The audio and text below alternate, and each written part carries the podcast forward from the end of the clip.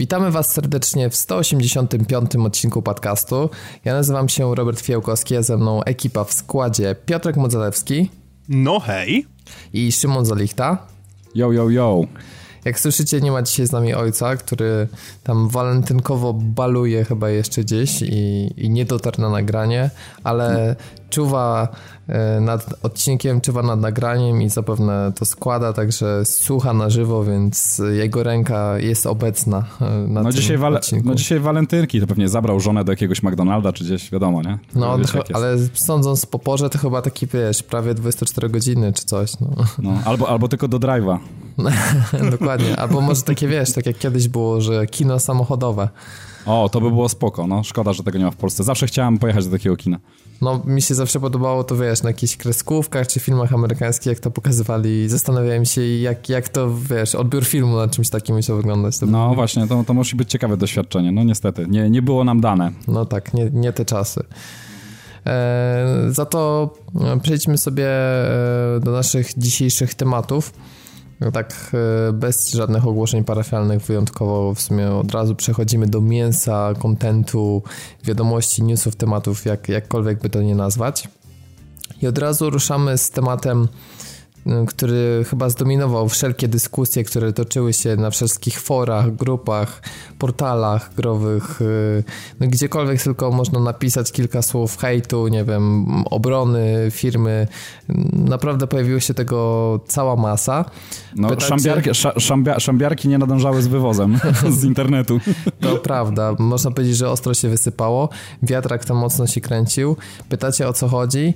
No, dla tych, którzy się nie domyślają, powiem, Wiem, że chodzi o ogłoszenie z tego tygodnia dotyczące tego, iż Quantum Break, czyli tytuł, który myślę, że w głowach naprawdę wielu graczy rysował się, czy też dalej się rysuje jako taki system seller Xbox One, ukaże się również na P C. Premiera będzie piątego kwietnia. Jeszcze zanim sobie podyskutujemy, to tak uzupełnię całą garść informacji. Z fajnej rzeczy jest to, że zamawiając grę na Xboxie One dostajemy też jakby, nie wiem, czy kod, czy gra będzie też przypisana do konta po prostu w wersji P C, także będziemy mogli sobie grać jednocześnie. Przypisana będzie... do konta, tak. Tak, tak będzie też crossplay, czyli możliwość jakby kontynuowania rozgrywki na pececie w tym miejscu, gdzie skończyliśmy to na konsoli. No a może do pozostałych to jeszcze przyjdziemy przy okazji dyskusji rzeczy. Więc teraz mhm. tak, o co w ogóle chodzi w całej dramie? Generalnie bardzo duża część graczy jest mega wkurzona na Microsoft, ponieważ od samego początku w ich głowach rysowała się taka myśl, że to będzie rzeczywiście taki typowy ekskluzyw, który na żadnej innej platformie się nie pojawi, który pociągnie mocno Xboxa i no może być takim punktem zwrotnym, powiedzmy, w tym, że Xbox traci cały czas do, do PlayStation. E, poczuli się być może nieco oszukani, ale ja jedną rzecz powiem. E, nigdzie tak naprawdę w żadnym momencie Microsoft nie twierdził, że Quantum Break wyjdzie tylko i wyłącznie na Xboxa One. Oczywiście mhm. wcześniej jakby komunikacja m, naprowadzała nas na to, że wersja na P C na przykład może się pojawić później, tak jak to było na przykład z Dead Rising trzy, czy chociażby właśnie z Alan Wake od Remedy w zeszłej generacji, kiedy ta wersja się w końcu pojawiła. No ale nikt nie sądził, że będzie jednoczesna premiera. I teraz chłopaki, pytanie do was. Jak w ogóle odbieracie tę całą aferę i czy odbieracie te informacje pozytywnie, negatywnie, czy jakie jest wasze ja, w ogóle ja, zdanie ja na ten się, temat? Ja się trochę rozgadam, więc nie wiem, Piotr, chcesz coś dodać? To znaczy, ja już powiedziałem, czy w zasadzie rzuciłem swoje trzy grosze w gościu niedzielnym, a konkretniej rzecz biorąc, yy, powtórzę się tak oczywiście, nie mam nic przeciwko temu, żeby ta gra pojawiła się na pececie. Tylko no, nie podoba mi się fakt, że Microsoft dzieli graczy pecetowych na tych lepszego i gorszego sortu, ponieważ bullshitem jest dla mnie to, co powiedział Phil Spencer odnośnie tego, że oni się starają zbudować najlepsze miejsce do grania bez sztucznych podziałów i tak dalej, po czym wydawanie tego tytułu tylko i wyłącznie na Windowsa tysiąc sześćdziesiąt cztery bit. Bo to oznacza, że on się nie pojawi na Steamie i no, no, no, no sorry, ale to jest takie właśnie... Ale... Ale wiesz co, ale to jest zrozumiałe. Z dwu...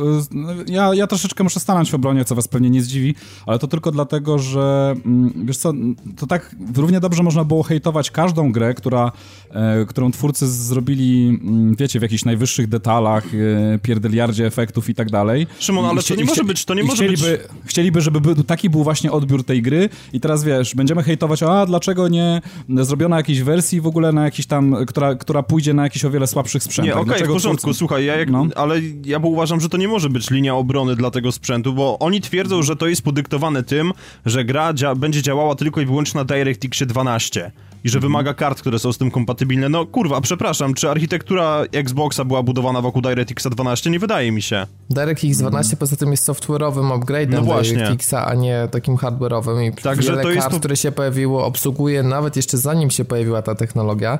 Natomiast ja powiem tak, dla mnie to jest zrozumiały punkt biznesowy. Oczywiście, no bo ja to chciałem chce... powiedzieć. No. no tak, tylko wiesz, no to jako z punktu widzenia, nie wiem, polityki firmy, to można ich bronić biznesowo, ale z punktu widzenia gracza, to co nas najbardziej interesuje, to mhm. kwestia, kiedy tak ważna premiera no, trafia na P C, ale omija Steama i to jest pierwsza bodaj gra, która wiadomo, że wymaga Windowsa dziesięć. Wiadomo było, że kiedyś to nastąpi i kiedyś gracze się również burzyli, jak gry przestały wspierać Windowsa X P. Ale mimo wszystko uważam, że y, trochę jest to zbyt mało podparte jakimiś takimi mm, feature'ami, a za dużo właśnie tłumaczenia się, że to jest DirectX, że najnowsza technologia. Uważam, że powinni po prostu powiedzieć kawę na ławę, y, że promujemy Windowsa dziesięć, macie tutaj y, dodatkowe feature'y jak integrację z Xboxem, jeszcze coś, żeby po prostu dorzucili, nie wiem, na przykład, że y, jakieś, nie wiem, wygodniejsze tego oglądanie serialu, który jest w grze, bo nie wiem, jak to będzie wyglądać w wersji pecetowej, czy to będzie fizyczna wersja, czy cyfrowa, no coś tam, nie wiem, mogli jeszcze dorzucić jakiegoś fajnego dla tej wersji P C i w ten sposób jakby zagrać komunikacyjnie, a nie po prostu no tak zwyk- zwykłym ograniczeniem, że no będzie Windows dziesięć, bo technologia i tyle. Robert, to jest oczywista oczywistość i oni nawet nie kryją tego specjalnie, bo oglądałem taki wywiad z Greenbergiem, który, który jest tam właściwie no, głównym, jednym z głównych ludzi zaraz po, po Phil, znaczy, no, chyba nawet jest ponad Philem troszeczkę, bo on się zajmuje całym marketingiem, całym rozpędzaniem tej machiny wielkiej dotyczącej gamingu, sprzętu i tak dalej. I on powiedział tam wprost, oni przecierają ścieżki, to jest pierwszy tytuł. Ja, ty, ja sądzę, że teraz te, te tytuły będą się pojawiały regularne, regularnie, które będą działały właśnie w tym nowym modelu sprzedażowym. Czyli bez względu na to, na jaką platformę kupisz, znaczy oczywiście w obrębie Windowsa dziesięć tak naprawdę i, i, i Xboxa One. Zresztą Windows dziesięć też się stanie integralną częścią Xboxa One, co już dawno było zapowiedziane. Już, już może obsługiwać tak naprawdę klawiaturę. Lada moment będzie obsługiwał mysz jakąkolwiek pod U S B, więc stanie się, no, że tak powiem, ta konsola stanie się po, po części P C. Pecetem, można powiedzieć. I, I to jest nowy model biznesowy, który teraz będą przepychać na pewno. Tak to będzie działało i, i wiesz, no dla, z, tak jak mówisz, z, z punktu takiego biznesowego, jaki oni mieliby w tym deal, gdyby y, gra ukazywała, znaczy w sensie Microsoftu, tak, bo sam producent gry Remedy oczywiście tak, e, ale jaki deal miałby w tym Microsoft, że gdyby ta gra pojawiła się na Steamie? No to zachęci to do, po pierwsze do zakupu Windowsa dziesięć, czy tudzież no, do przejścia na Windowsa dziesięć, nie wiem, czy on jeszcze jest darmowy, hmm, chyba jeszcze jest. No jest e, przez rok od, od premiery jakby, czyli no więc właśnie, więc chyba jeszcze jest. jest. Więc zachęci tych niezdecydowanych być może, bo jest to mocny tytuł, jest to dobry tytuł i być może niektórzy ludzie, może to będzie jakieś grono e, dosyć znaczne ludzi, którzy się e, ugną w tym momencie i będzie to taki argument, który, który mm, pozwoli no, przyciągnąć właśnie, ty, przeciągnąć na tą ciemną stronę mocy Microsoftu tych ludzi niezdecydowanych i, e, i zainstalowanie tego Windowsa dziesięć. No a oni będą upychać, no zresztą ta... Ta sprawa ma więcej aspektów. Ja, ja bym chciał w ogóle jeszcze to troszeczkę z innej strony ugryźć, bo powiem wam, tak, tak, tak, tak troszeczkę pomyślałem sobie w ogóle tak nad całym zjawiskiem, tak, bo nie wiem, czy, czy śledziliście, czy śledzicie Phila Spencera, tam shitstorm na, na, na Twitterze no, przewalił się ogromny przez jego konto.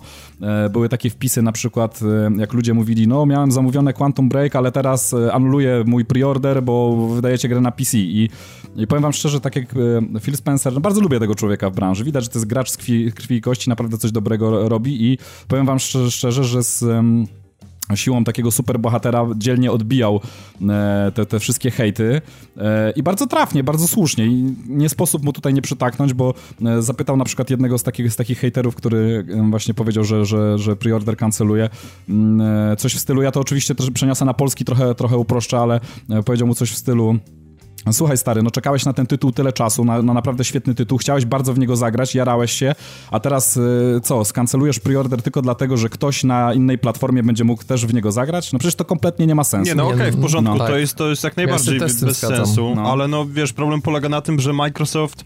Nie wiem, czy, czy oni się w takim razie po prostu poddają, jeżeli chodzi o sprzedaż Xboxa, no bo wypuszczając jeden ze swoich większych eksów na peceta, automatycznie po prostu odcinają część ludzi, którzy są niezdecydowani, a mają mocne pecety i to mogłoby przychylić szale w stronę zakupu konsoli. I z tego, co się orientuje, Robert, z tego, co my rozmawialiśmy, no to ty powiedziałeś, że twoje jakby, twoje zamiary kupienia Xboxa spadły w momencie, kiedy oni powiedzieli, że wyplują to na P C, bo po prostu kupisz to sobie na kompa. Tak, mam kompa, który mm, raczej jest bliżej tych minimalnych wymagań niż rekomendowanych, które są rzeczywiście mega wykręcone e, i nie ukrywam, że dla mnie Quantum Break to jawił się jako taki system seller, no bo do tej pory wyszła e, dla mnie jeszcze Forza Horizon dwa, no ale powiedzmy, że no, jakkolwiek jest to świetny tytuł, to było to za mało, żeby mnie przekonać do Xboxa, no i ten Quantum Break właśnie jawił mi się jako taki taki Uncharted odpowiednik w świecie Xboxa, no ale teraz jak będę mógł sobie zagrać to na P C, no to po prostu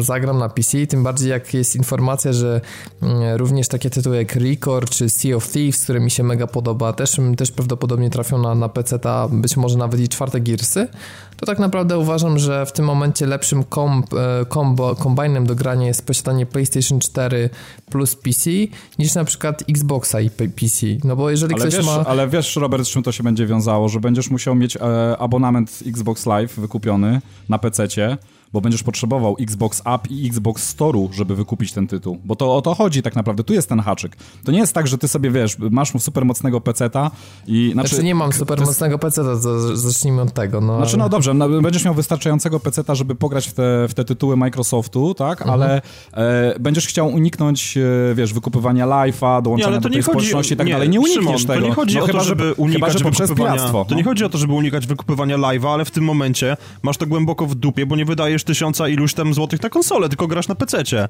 Dokładnie, więc nawet gdybym miał kupić live'a, to naprawdę, tym bardziej, że tytuł na P C nie będzie mnie kosztował y, pewnie, wiesz, tej samej kwoty, co... No chociaż podejrzewam, że jednak Microsoft może zrobić unifikację, tak? I zrobi dwieście pięćdziesiąt dziewięć, no to przyznam, że to, to byłby problem, tak? Gdyby gra na no P C tak. za taką cenę. No ale załóżmy, a ja ci, a ja ci powiem, a ja ci powiem jeszcze o jednym aspekcie, Robert. I mnie to na przykład bardzo cieszy i z perspektywy posiadacza no, słabego komputera, właściwie laptopa, na którym specjalnie nie, no, nie pogram raczej w te większe tytuły, ale za to posiadacza Xboxa Live, znaczy Xboxa i, i, i poruszania się po tej infrastrukturze, dlatego, że jeżeli ty będziesz grał na pececie w tej chwili, dołączysz do, do grupy tych, tych posiadaczy Xbox Live, do, do, do tego community, community całego i będziesz grał w gry, to również, równie dobrze będziesz mógł siedzieć ze mną na czacie, w grupie Szymon, i tak ja dalej. Ale byłem więc... sześć lat hmm. członkiem community, bo nie zapominaj, że ja w dwa tysiące siódmym nie, no tak, tak. roku kupiłem Xboxa trzysta sześćdziesiąt, który był moją główną platformą, gdzie mam nabite kilkadziesiąt tysięcy gamescora i roz... przegrane, skończone ponad hmm. sześćdziesiąt gier, więc... Ale wiesz... słuchaj, ale słuchaj Robert, no ale w tym momencie na przykład nie, nie możemy, mówię, mówię dzisiaj, technicznie nie za bardzo mamy możliwość razem, powiedzmy, siedzieć przed telewizorem i rozmawiać ze sobą, tak? Ale... No Skype jest na Xbox One. No przecież, jest, nie? no dobrze, no ale no, nie robimy tego. Chodzi o to, że wiesz, no jednak się siedzi w tych infrastrukturach i tam się rozmawia z graczami, czyli na P S N, na Xbox Live'ie. W tym momencie, jeżeli ty będziesz grał w tytuły Microsoftowe nawet na komputerze poprzez Xbox Live, będziemy, wiesz, będę wiedział, że, że pojawiasz się, że będę widział, w co grasz, będę sprawdzał twoje achievementy, porównywał, będę mógł ci pisać prywatne wiadomości i tak dalej za pomocą e, no, tego, tego konkretnego serwisu. Także tak, wiesz, no, ale będziesz, będziesz, będziesz gdzieś pod ręką, tak? Ale pozostanie bariera, bo jednak e, wszelkie tytuły, w przypadku Quantum Break nie ma problemu, ale jak pojawią się tytuły mm-hmm. e, multiplayerowe, to powiem szczerze, że uważam, że ta integracja byłaby parą w gwizdek, jeżeli nie wprowadziliby unifikacji serwerów i grania P C z konsolami razem. Ale, ale oni już to robią, tylko że niestety na razie no, bardzo mało tytułów, bo z gier, które ja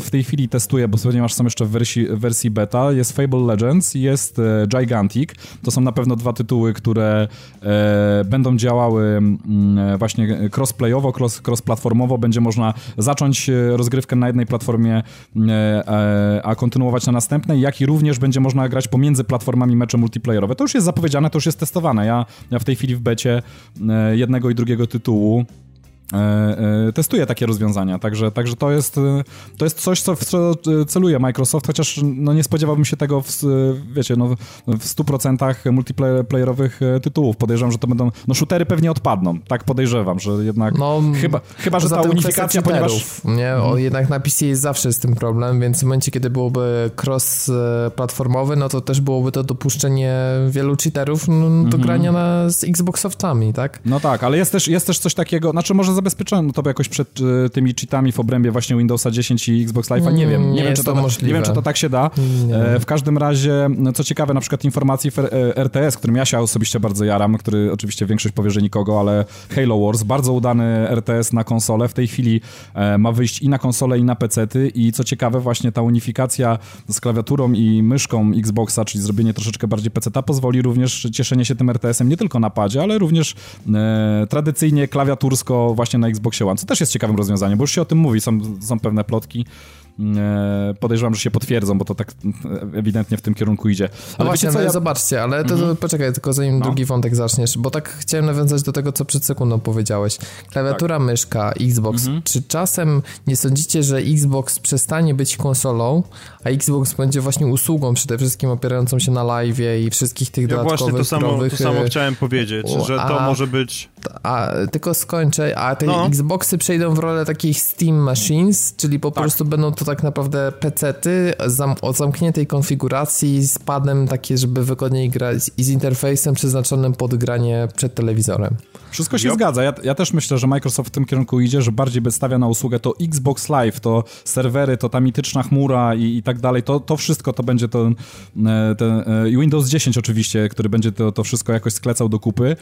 To będzie ten core i w to będą celować i, i, i to będzie tak naprawdę najważniejsze, a do tego dojdzie obsługa wszelkich urządzeń właśnie pod Windowsem dziesięć, dowoli, z których będzie można korzystać i konsola będzie pełniła roli tu, rolę tutaj takiej właśnie zamkniętej, zamkniętej architektury w mm, dość em, takiej no ciekawej, em, no, do, no w dobrej cenie generalnie, tak, w dobrej cenie dla klienta, czyli jeżeli nie będziesz się chciał bawić w jakieś konfiguracje, nie będziesz chciał się bać, że no, jakieś na przykład tytuły pewne z danego okresu czasu będą ci chodziły, a później, kiedy wyjdą nowe, bardziej zaawansowane, no już mogą e, potrzebować jakichś tam pewnych modyfikacji tego komputera, to będziesz mógł kupić sobie taką, e, no właśnie zamkniętą architekturę konsolę i cieszyć się, tak, że tak powiem, przez przynajmniej kilka lat bez możliwości wymiany, bez jakichś dopłat, e, no tymi najważniejszymi tytułami jakby z e, stali, stali kart tych e, Microsoftu. No i tak to prawdopodobnie będzie działało. No i ja powiem wprost i powiem bardzo wulgarnie, że mi się to ni chuja nie podoba.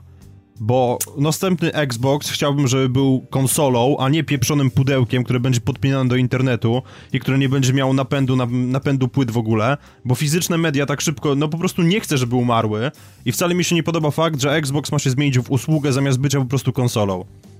Wiecie co, rozmawialiśmy wiele razy o tym. Ja, no sami wiecie, no ja już odeszłem od bardzo dawno, bo jeszcze za czasów trzysta sześćdziesiąt od e, kupowania fizycznych nośników i mi to kompletnie nie przeszkadza i kompletnie nie robi, ale rozumiem, mam o wielu znajomych, Którzy, którzy jednak są przywiązani do tego nośnika, ale nie oszukujmy się, powiem wam, że e, jakiej filozofii byśmy do tego nie, nie, nie dopisywali tutaj i, i tego, że jak bardzo lubimy pudełka, ich zapach i tam i w ogóle i cała ta otoczka, to w głównej mierze chodzi tutaj o rynek wtórny i to, że po prostu w naszych e, polskich realiach możemy po prostu zaoszczędzić e, troszeczkę, nie wiem, sprzedać jakąś grę później, e, kupić coś nowego, jest po prostu nam o wiele łatwiej cieszyć się większą ilością tytułów i większość osób to przyznaje, tak? Także myślę, że to Szymon, jest... Szymon, ja ci powiem wprost, mhm. że nie odsprzedaje swoich gier i szczerze mm. po prostu, no, ten argument do mnie kompletnie nie trafia, ale problem polega na tym, że jeżeli chcę zagrać w jakąś grę, to wkładam płytę i może nie do końca i gram, tak, ale ściągam patcha, który tam waży ileś i gram, a nie czekam, aż się zasie cholera wie ile gigabajtów, bo nie oszukujmy się, że nie jesteśmy gotowi, jeżeli chodzi o infrastrukturę sieci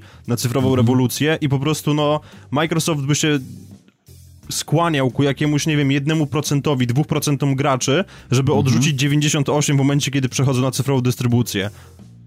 Tak, ja musiałbym zrezygnować chyba z grania na konsoli, gdyby była całkiem cyfrowa dystrybucja, po prostu, bo moje łącze absolutnie by, by to była blokada, wiesz, na amen. Ja no, ale na wiesz, przykład, ale, to, ja ale na to przykład, nie... Ja, ja tylko chcę jedną rzecz powiedzieć, ale to nie jest wina usługi ani sprzętu, tak? No nie, ale wiesz, to jest no. kwestia dopasowania jakby do, wiesz, mhm. do rynku, tak? No, mhm. wie, wiecie, nawet w Stanach internet nie jest wcale taki zarąbisty, że wszyscy mają... Stany na przykład, jeśli chodzi o tak internet mobilny czy stacjonarny, one są w za Europą, czy wieloma innymi lokalizacjami e, takimi niepozornymi na świecie, dużo z tyłu.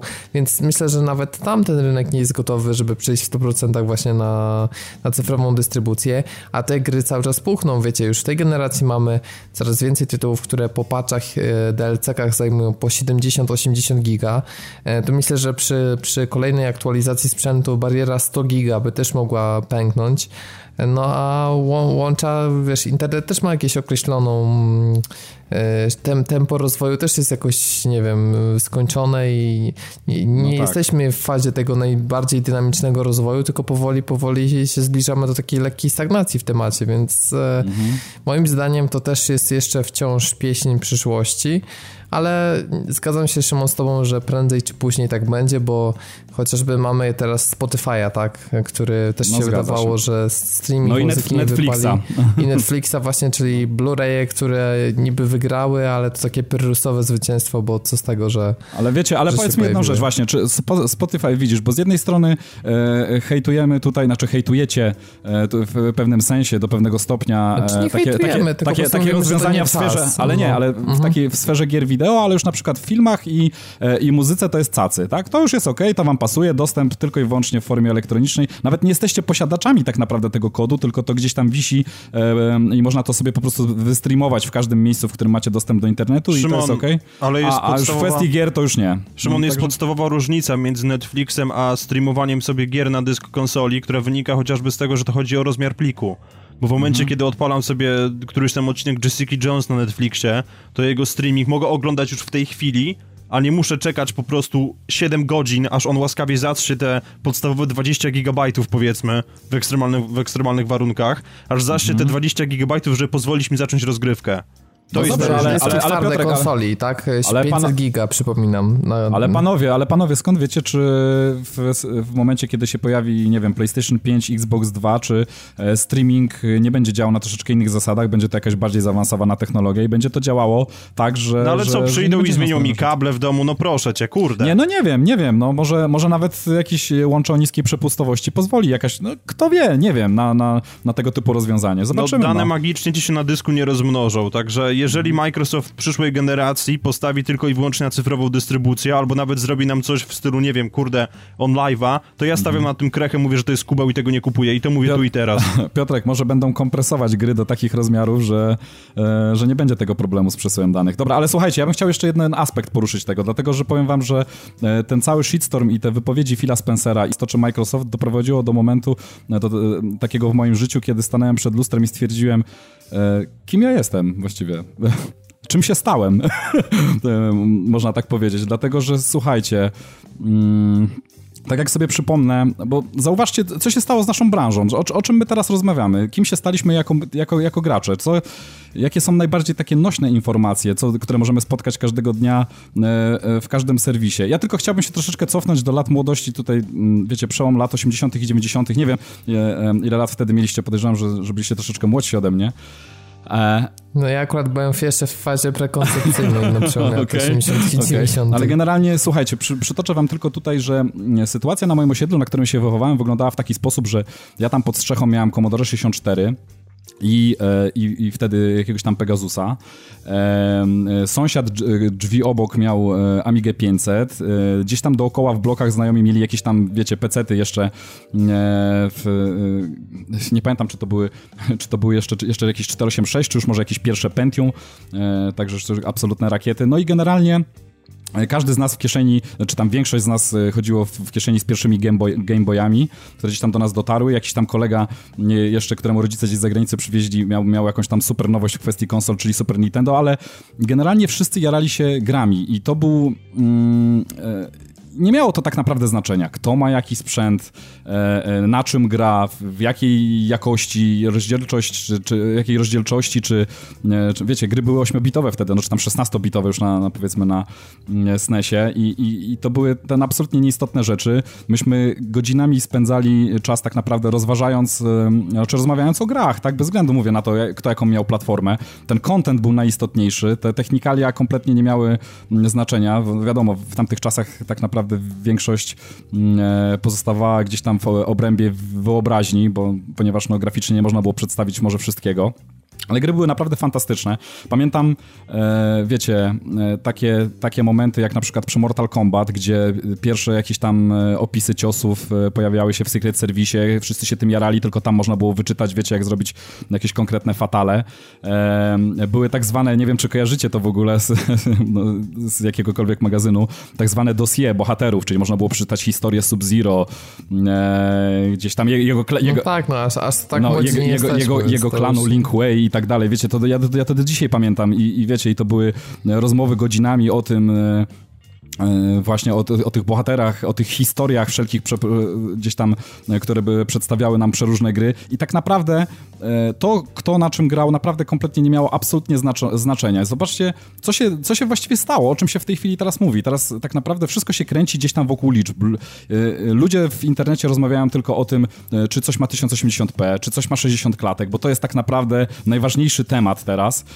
Czy to, jaka firma ile konsol sprzedała, bo to jest też też jeden z głównych, najważniejszych tematów. Ludzie przestali tak naprawdę rozmawiać o grach. Yy, i, i tylko tak naprawdę szukają pretekstu do obrzucania się gównem. I, i mówię to właśnie tutaj w perspektywie, co, co powiedział Phil Spencer. Ja nie wiem, czy, czy, może, czy może on też jest właśnie, no, chłop starej daty, może też jest jakimś wizjonerem, chciałby przywrócić może ten, ten dawny blask tej branży, tak, kiedy tak naprawdę... No wiesz co, chyba to jest trochę za ostro. Jest mhm. po prostu człowiekiem, który ma zwiększyć rentowność dywizji Xboxa, ale ty dopatrujesz się w tym chyba większej głębi. Ja się głębi. dopatruję w tym większej głębi, dlatego że widzisz, no właśnie te wypowiedzi jego w stylu, wiesz, nie chcemy budować sztucznych ścian i tak naprawdę nieistotne jest, kto na czym będzie grał. Najważniejsze, żebyśmy wszyscy się cieszyli dobrymi tytułami, żebyśmy mogli o nich rozmawiać i to jest...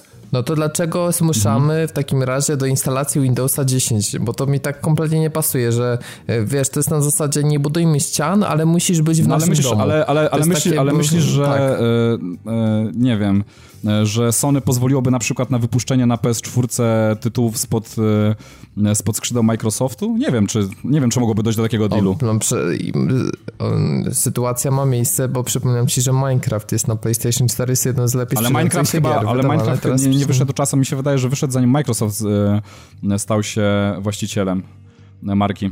No tak, ale w dalszym ciągu, wiesz, Microsoft... A nie ukrócił nie, tego, nie, nie ukrócił wywalił tego, tego z, mhm. dokładnie, więc taka sytuacja no ma tak. miejsce. No ale generalnie, generalnie, ale generalnie nie, nie zauważyliście takiej tendencji, że, że rzeczywiście gracze mnie się skupiają na tym, co mi się wydaje, tak? No nie wiem, z perspektywy gracza, który już naprawdę ponad dwadzieścia lat siedzi i, i przed ekranem i, i gra w gry, że e, mi trochę brakuje tego klimatu, wiecie, nie jakichś tekstów w stylu, kiedy e, zaczynasz się jarać jakimś tytułem, nagle słyszysz tylko w internecie nikogo, e, było...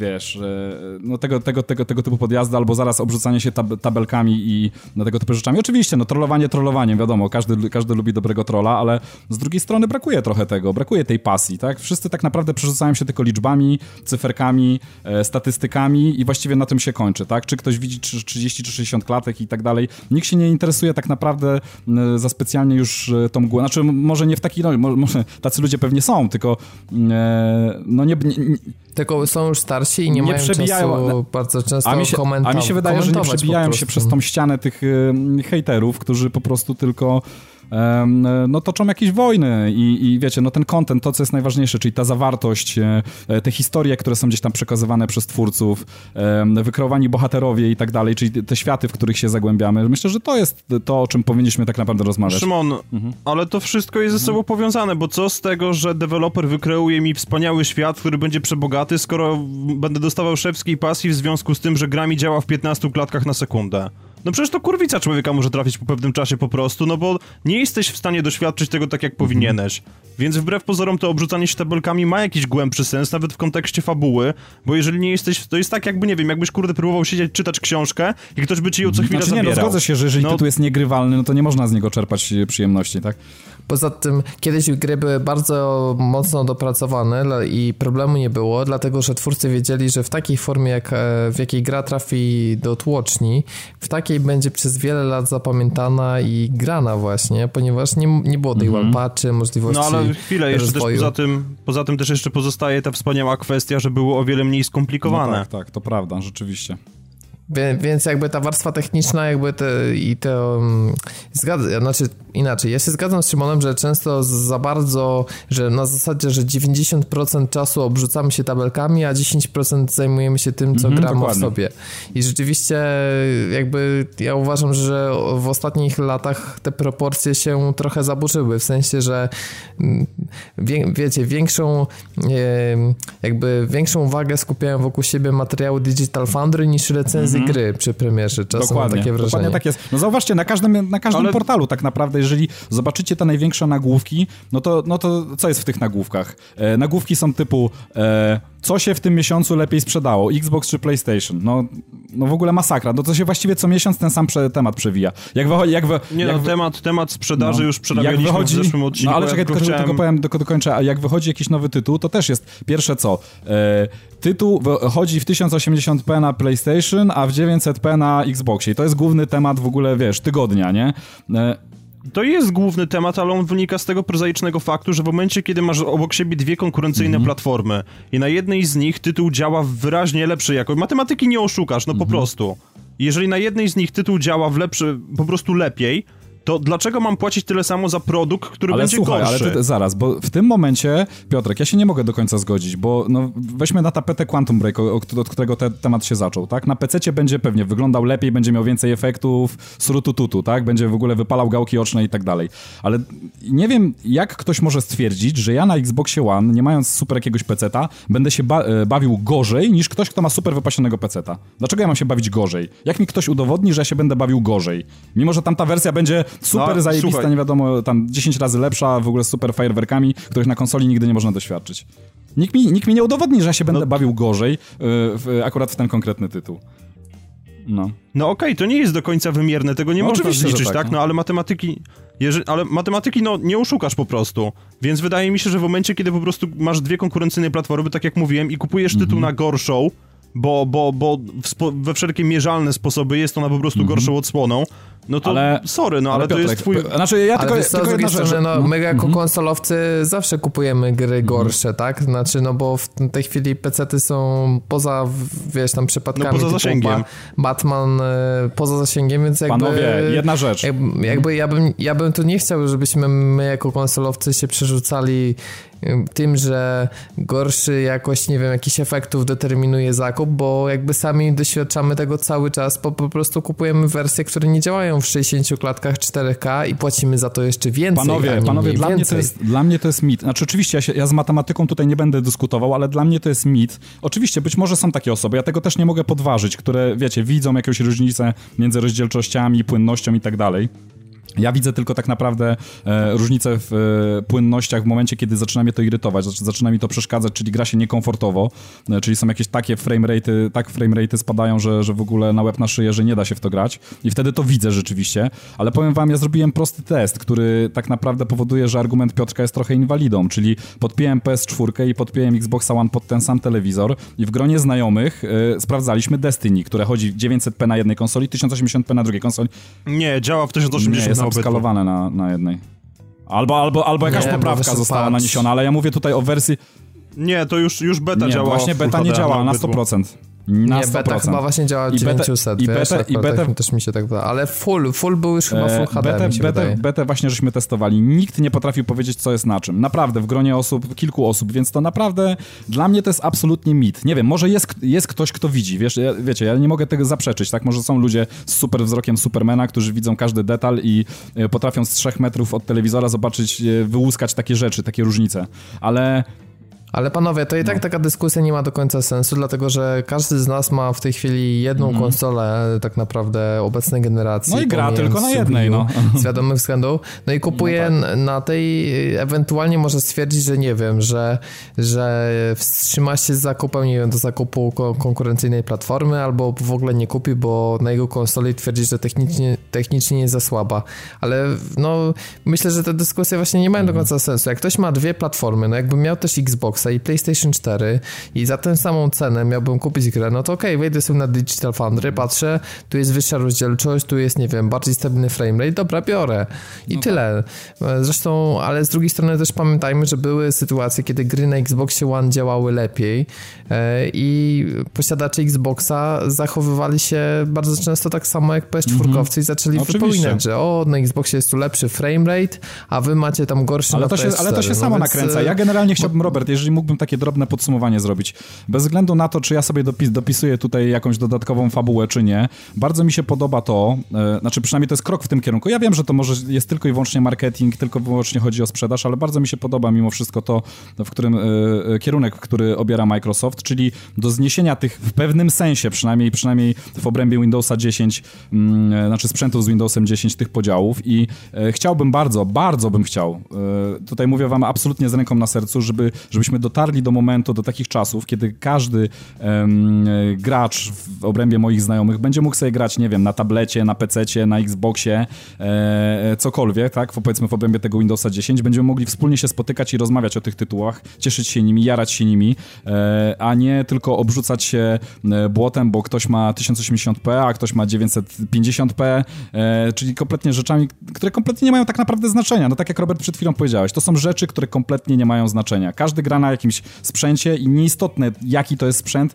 e, tak naprawdę jesteśmy graczami, powinniśmy się cieszyć grami i powinniśmy o tych grach rozmawiać i cieszyć się tym kontentem, tymi fajnymi historiami e, i bohaterami, w których możemy się wcielić, tymi światami, e, które możemy przemierzać. To tym się powinniśmy tak naprawdę zająć, a nie przerzucać się wiecznie błotem, bo tak naprawdę zobaczcie, miesiąc w miesiąc wraca dokładnie ten sam temat, tym się już naprawdę żygać no, chce. No ale Szymon, wielokrotnie jak są dyskusje związane z jakimiś tam, nie wiem, mhm. styczkami między platformami, oczywiście, to same tak, ale Robert, co, co uczestnikiem ja, Robert. I piszesz, i piszesz, wiesz, wielo, na mhm. dziesięć linii. Robert, ale co ja powiedziałem często ci na początku e, tego mojego wywodu, naszej, naszej rozmowy? Popatrzyłem w lustro i, i sam zapytałem siebie, kim ja jestem, czym ja się stałem. Byłem graczem, który grał na wszystkim, cieszyłem się grami, ja teraz co? Ja się obrzucam sam cyferkami, ja na, wiesz, ja nie mogę patrzeć już w lustro, powiem ci szczerze, no. Jest, jest coś nie tak, no. Coś, coś jest nie halo w ogóle. Wciągnąłem się w ten wir, e, wie, wiecie, tych, tych wojenek cyferkowych, które kompletnie nie mają sensu. To jest strata czasu. Strata czasu jako gracza, tak naprawdę, każdego z nas. I, i, teraz mówiąc, bo sami mówimy o tym, że lepiej nie mówić o cyferkach, a o grach, to powiem wam, że pojawił się nowy gameplay z Quantum Break, bo zdaje się, że e, dywizja Xboxa z Wielkiej Brytanii była w Remedy, e, znaczy w studiu i nagrała nowy gameplay i tam w, w genialny sposób są przedstawione te echoes, które też są w Division, ale po tym, co zobaczyłem tam w Quantum Break, to... No, te w Division to, wyglądają biednie. Tak, bo, bo tam są, wiecie, z tych trójkątów tak zrobione interaktywnie, no wygląda to przekozacko, animacje są mega dokręcone, te skille związane z taką czasową blokadą, czy z szybkim przemieszczaniem się po pokoju wyglądają rewelacyjnie. Ta gra naprawdę w dobie takiego zmęczenia E, otwartymi światami. Ja się cieszę, że oni trzymają się e, te, tego gatunku, który potrafią robić najlepiej i moim zdaniem szykuje się naprawdę wiecie, mega co przede wszystkim mieć. Jestem, mm. Trzymam kciuki bardzo mocno, żeby im wypaliły i żeby się im sprzedało. I żałuję, że, że ta gra nie, nie sprzedaje się, nie, nie będzie na PlayStation, no bo patrząc na ilość konsol w tym sensie, myślę, że tym chłopakom należałby się taki sukces, wiesz, kilka baniek sprzedanych, wielki sukces, bo Alan Wake był naprawdę udaną produkcją, świeżą, oryginalną, ale no sprzedażowo sobie nie poradził i co miało mm, później yy, no też wpływ na to, jak to studio dalej działało, tak? I dopiero Microsoft przy okazji nowej generacji sypnął im kasą, no trzymam za nich kciuki, żeby znaczy, się ja udało. Ja generalnie powiem ci, że ja się w ogóle nie martwię o, o Quantum Break i żaden aspekt, dlatego że mm, znaczy to są mistrzowie opowiadania historii, oni sami o tym mówią, tak się reklamują i rzeczywiście nie sposób im nie przyznać racji, dlatego że jak popatrzycie sobie yy, yy, no i mechaniki, którzy, wiecie, oni wymyślili bullet time'a tak naprawdę w trzecioosobowych strzelankach, który był genialny od, w Maxie Payne'ie.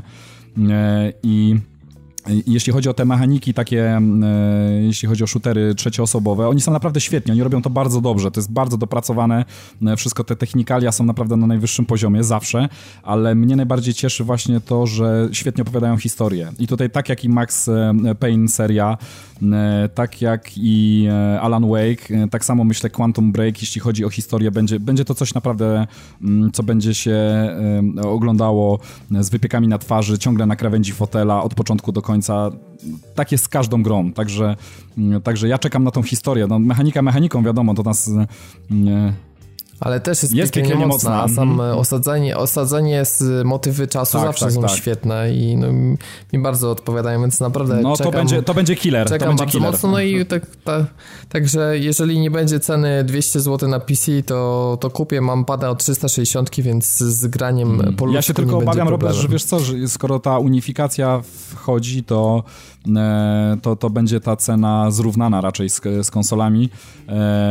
Wiesz co, generalnie gdyby były Gdyby były jakieś różnice, różnice cenowe, bo takie zawirowania też chyba widzieliśmy i jakoś z jakich, jakichkolwiek względów Windowsa dziesięć gra miała być droż, miałaby być droższa, to ja bym ci polecał, Robert, po prostu e, nawet zalogowanie się na Xboxie One, nawet u mnie mógłbyś e, na konto Microsoftu, które posiadasz przecież ze względu na to, że miałeś trzysta sześćdziesiąt i zakup, ponieważ dostaniesz za darmo no, wersję od razu pod Windowsa dziesięć. I tutaj już mogę potwierdzić cenę, ponieważ e, wyceniono już tą grę na Xbox Live i to jest dwieście trzydzieści dziewięć złotych.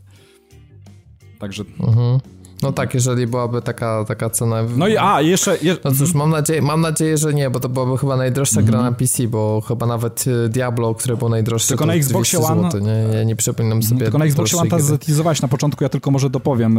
Zakup za, te, za tą kwotę powoduje, że dostajemy Quantum Break na Xboxa One, wersję na Windowsa, pod Windowsa dziesięć na P C, dostajemy w pakiecie w wsteczności kompatybilnej albo po prostu pod trzysta sześćdziesiąt, jeżeli mamy trzysta sześćdziesiąt, też można odpalić Alana Wake wraz z dwoma dodatkami, czyli The Writer i The Signal, e, oraz dostajemy American Nightmare, czyli to jest taka arcade'owa wersja, też z dosyć fajną historią, tylko taką arcade'ową, e, krótką, zamkniętą, taką w trzech godzinach, em, e, która się pokazała właśnie na trzysta sześćdziesiąt w wersji arcade. E, też e, produkcja, taki e, twist troszeczkę w temacie Alana Wake'a.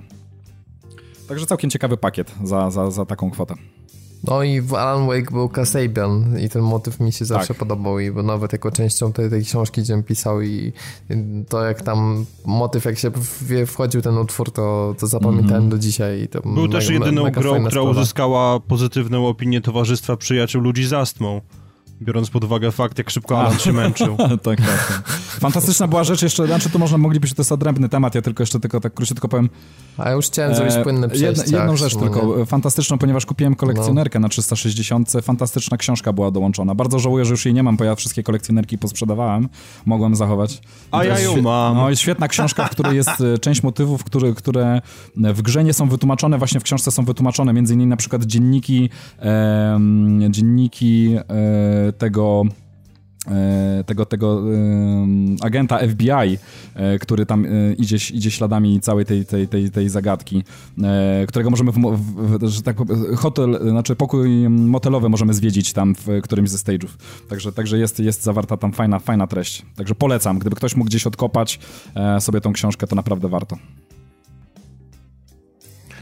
Warto także zainteresować się informacją dotyczącą tego, że Need for Speed trafi na P C, mowa o tej odświeżonej wersji z jesieni zeszłego roku, a to dlatego, że nieoczekiwanie do takich informacji jak odblokowany framerate, cztery K, obsługa kierownic, to w ogóle też zaskakuje przy braku widoku mm-hmm. z kokpitu. Dowiedzieliśmy się także, że wersja na P C zostanie wzbogacona o manualną skrzynię biegów. Wow. Wreszcie po pół roku bodaj od premiery, czy tam kilku miesiącach, jakie minęły. I co jeszcze ważniejsze, to darmowy update trafi również do wersji konsolowych.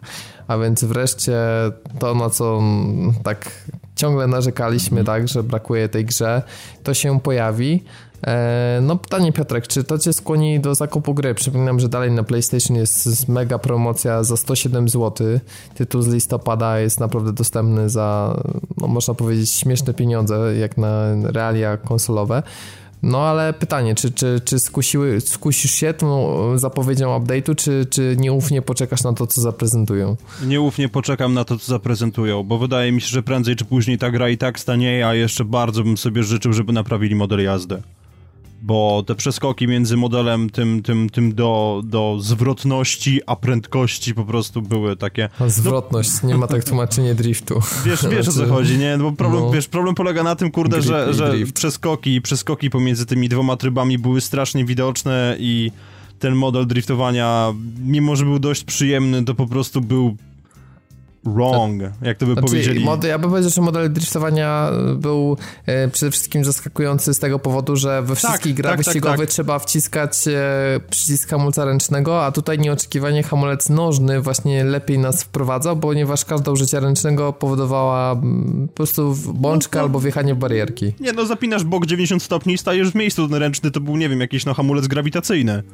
Mniej więcej a, tak to wyglądało. A, na, a naprawili w tym patchu układ słoneczny, bo jak wiemy tam e, po dnia troszeczkę dziwnie działają. Nie wątpię, wątpię, żeby, nie, wątpię, nie, nie, żeby tak, to zostało naprawione. Tego, natomiast, nie, tego no... nie naprawili, że w górach jest brzask, tak, tak, tak. a w, w mieście jest ciemno. Mhm. No i cały czas to A I też i przede wszystkim ta ekscytująca, znaczy to, czy wyścigi są ekscytujące dalej zostaje wątpliwe, o tak po prostu powiem dyplomatycznie. No. Tak, to jest bardzo, bardzo dyplomatyczna wypowiedź. Natomiast no oczywiście cieszy mnie to, że pojawiła się w końcu ta manualna skrzynia biegów, no bo... Pojawi się. Pojawi się, tak, masz rację, ale cieszy mnie to, że ona się pojawi, bo no, mimo wszelkim narzekaniom ludzi, no to jest arcade, po co ci tam manualna skrzynia biegów? Ale ludzie zapominają chyba, jak fatalnie jest zastrojony automat w Need for Speedzie i jakie to daje olbrzymie straty po prostu w wyścigach i jeżeli ktoś na co dzień korzysta z manualnej skrzyni biegów, chociażby jak w takim Drive Clubie i potem nie przychodzi i zaczyna grać w Need for Speeda, to po prostu ma ochotę zjeść pada, no bo wiesz, no, po prostu widać, że cały czas jesteś na albo zbyt niskim, albo zbyt wysokim biegu. Praktycznie zawsze po, powinien być zestrojony odwrotnie dokładnie niż jest, bo mam wrażenie, ja mam bardzo, że ja za mam... każdym razem dokładnie odwrotnie niż chciałbym, żeby gra zrobiła. Tak się dzieje na ekranie. Ja mam przedziwne wrażenie w ogóle, że to jest jakby, nie wiem, pozostałość po... po przeniesieniu do Ghost Games ludzi z Criterionu, bo ludzie z Criterionu mieli od lat patologiczną nienawiść do manualnych skrzyń biegów i o ile w Bernaucie to nie przeszkadzało ani trochę. Znaczy, i tam no w Bernaucie je... nie było to potrzebne kompletnie. Nie, no w Bernaucie nie było to po prostu potrzebne, tak, bo tam darłeś na pałę i w momencie, kiedy samochód ci po raz osiemnasty wyrzucał bieg wyżej, to pff, w dupie to mam, tak, bo i tak, tak się przedzieram przez ruch uliczny, ale potem zaczęły się pojawiać te wszystkie Need for Speedy, które były sygnowane przez Criterion Games i, i no tam do pałki do pałkami, ale to by się jednak przydało i byłem naprawdę zawiedziony w momencie, kiedy się okazało, że tutaj tego manuala nie ma, tam zresztą nie tylko ja, tak, bo jak wiemy Robert, w ogóle była jakaś gigantyczna petycja na Reddicie i I fajnie, że się nas posłuchali, tylko no szkoda, że tak późno i moje pytanie brzmi, jak to będzie jeszcze działało w praktyce. No tak, ale to jest też ciekawe, że teraz zrobili z tego, wiesz, mega reklamę i yy, nagle, wiesz, yy, z czegoś, co powinno być standardem, jak na przykład właśnie, nie wiem, odblokowany framerate cztery K na P C, manualna skrzynia biegów, to są, wiesz, robi się specjalny trailer z Get Low i, wiesz, wrzuca w ekran, żeby wszyscy po prostu się jarali. Ale nie? Panowie, oni przestrzelili i to przestrzelili strasznie. Dlaczego? Z bardzo prostego powodu. Wszyscy, którzy kompletnie dostali korby na punkcie tej gry i byli, komple- i byli nią zajarani, to już ją skończyli. Więc ja nie wiem, czy ktoś w ogóle wróci do tego. Al- albo grali w betę i przestali być zajarani. No więc właśnie, Cześć, także Piotrek. To jest kompletnie przestrzelone. No zrobili zrobili y, ulepszenie w dobrym kierunku do gry, którą już dawno wszyscy skończyli i dawno już nikogo nie obchodzi prawdopodobnie. Dobra, to teraz przejdziemy sobie do bety The Division. E, temat, który wydawało się, że jest już zamknięty, jak się okazuje, taki nie pozostanie, bowiem otwarta beta nam się szykuje, także bez znaczenia, czy mieliście kod, czy, czy zazdrościliście tym, co grają, będziecie mieli okazję pograć w testową wersję gry. Po pierwsze, taka informacja techniczna. Gra korzysta z tego samego klienta. Ja zostawiłem betę na dysku. Tak jakoś po prostu nie czułem jeszcze potrzeby wyrzucania i jakoś w okolicach środy ściągnął mi się update jeden zero jeden, który rzeczywiście wprowadza te teasowane przez Ubisoft zmiany, więc po prostu nie będę musiał ściągać dodatkowych dwadzieścia siedem giga, tylko dokładnie ten sam klient, który był przy poprzedniej becie, będzie tutaj wykorzystany. Z tym, że co bardzo fajne, zostanie nam odblokowane więcej zawartości. I tak dostaniemy pierwszą misję ze skrzydła technicznego więc będzie jakby dodatkowa misja fabularna, co będzie się też wiązało z dodatkowymi skillami w grze.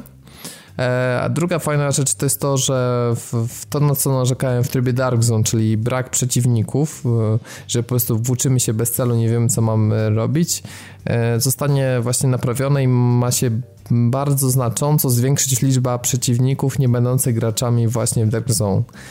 No jestem ciekawy, jak to wyjdzie w praktyce, ale zapowiada się, że będzie tam co robić i większa dynamika tego trybu się pojawi. No najbardziej cieszy to, że ten właśnie wątek fabularny będzie troszeczkę rozszerzony. No niech to będzie nawet jedna misja więcej, ale zawsze coś może więcej się dowiemy. To, także to jest spoko.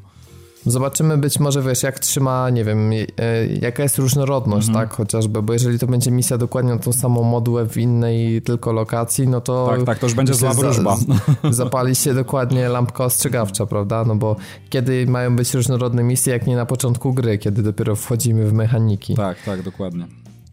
E, dokładnie, więc otwarta beta e, osiemnastego osiemnastego do dwudziestego pierwszego lutego na Xboxie One i dziewiętnastego do dwudziestego pierwszego lutego na P C i PlayStation cztery. Tak jest. Czekamy. W zasadzie b- mhm. b- będziecie wracać do bety? Na pewno, oczywiście, ja na pewno. Ja najpierw muszę ją ściągnąć. A ty nie zostawiłeś na dysku, no? Ja ty, nie zostawiłem na Szymon? dysku. Ja co prawda wyrzuciłem z, no. ze względu na miejsce na, na dysku, którego, którego potrzebowałem, ale w dalszym ciągu wyświetla mi się w, w, w, w zakładce do instalacji, czyli mogę w każdym momencie zainstalować z powrotem. Jeżeli to jest ten sam klient, nie wiedziałem, dzięki za info, to, to sobie po prostu zainstaluję. No ja właśnie będę musiał zobaczyć, jak to wygląda, czy to gdzieś tam w bibliotece zostało, ale podejrzewam, że zostało, bo w niej dalej wisi beta Destiny, więc to, to raczej nie, nie, nie uległo żadnemu wywaleniu. Nawet Alpha Destiny wisi na chyba. Alpha Destiny, tak, natomiast... Na no... Xboxie działa to tak, powiem wam, że klient, który już nie może być z jakichś przyczyn wykorzystywany, on automatycznie znika z zakładki do instalacji. A jeżeli został, to rzeczywiście można to jeszcze ponownie z jakichś względów zainstalować. Ja nie wiem, jak jest z P T, ale nie będę usuwał, żeby sprawdzić, czy dalej można ściągnąć, czy nie. Mhm. Ja chyba mam w bibliotece. No ja wiem, że mam na dysku i raczej go nie usunę. Jak będę sprzedawał konsolę, to napiszę, że wyższa cena bo P T. Tak. No to jest dobre. Pytanie, czy dobrze dzieje się w Ubisoftie. Nie. Na te pytanie odpowiada nowy raport finansowy, który pojawił się przy okazji, jak zawsze, tam informacji do akcjonariuszy. I tutaj wbrew temu, co Szymon powiedział, o, to ben, będziemy się bransować cyferkami. Tak, no tak. Ale zanim to, to może trochę o grach. No więc pierwsza rzecz, która była już w plotkach, ale teraz znalazła swoje potwierdzenie, to jest to, że w dwa tysiące szesnastym roku nie zobaczymy nowej odsłony Assassin's Creed. I to są akurat dobre wieści. Tak, ponieważ gra w końcu ma szansę przeżyć ewolucję mechanik, co zresztą jest zapowiadane przez twórców. I to, co jeszcze Piotrek wynalazł, o czym mówił w Gościu Niedzielnym, mały spoiler dla tych, co nie oglądali. Jak, że... jak śmiesz w ogóle, nie słuchajcie tam, go, tam, wyłączcie, tam. wyłączcie słuchawki. Że prawdopodobnie będą to twórcy odpowiedzialni za Black Flag. Tak, więc... prawdopodobnie więc... będą to twórcy, którzy zrobili najmniej Assassin's Creedowego Assassin's Creeda od lat, który był też najlepszym Assassin's Creedem od lat. O, to będziemy pływać po Nilu chyba, tak zakładam. Nie wiem, nie wiem, tam w ogóle była jakaś mowa o tym, że płacie terenu będzie dwa czy trzykrotnie większe niż to, co było dostępne w Black Flagu i no... Już się boję, już mam... się boję znajdziek. O kurde. O matko, ale wiesz, to nie kwestia z, y, znajdziek czy wielkości świata przede wszystkim, tylko niech wreszcie będzie usprawniony system walki, skradania się, niech misje będą różnorodne, właśnie niech nie będzie pierdeliarda znaczników, tylko niech zrobią tak jak w Far Cry'u, to znaczy mamy, tak jak już to mówiłem w ostatnim odcinku, tak, że mamy, nie wiem, dwanaście różnych rodzajów aktywności po trzy razy robione, jakby trzy poziomy tych misji, a nie na zasadzie takiej, że dwanaście razy robione trzy rodzaje, jak to Ubisoft nieraz potrafi. Niech oni jeszcze też przy okazji sprawią, żeby ta historia tak. i ci bohaterowie, ci bohaterowie rzeczywiście byli interesujący. Ja chcia... Bo jak mhm. przypomnę tego Conora, te ciepłe kluchy z trójki, który był po prostu chłopcem na posyłki dla jakiegoś starego dziada, no. Piotr, tra... Kurwa, Piotr, no, proszę, Piotr, nie. Trafiłeś w... No, Arno też nie był lepszy specjalnie. Piotr, z no tak. Piotr, słuchaj, trafiłeś absolutnie w sedno, bo ja chciałem o tym powiedzieć, że wiecie co, ja jestem po tej stronie akurat barykady, że mnie mechaniki aż tak mocno nie raziły. Znaczy oczywiście ta powtarzalność by,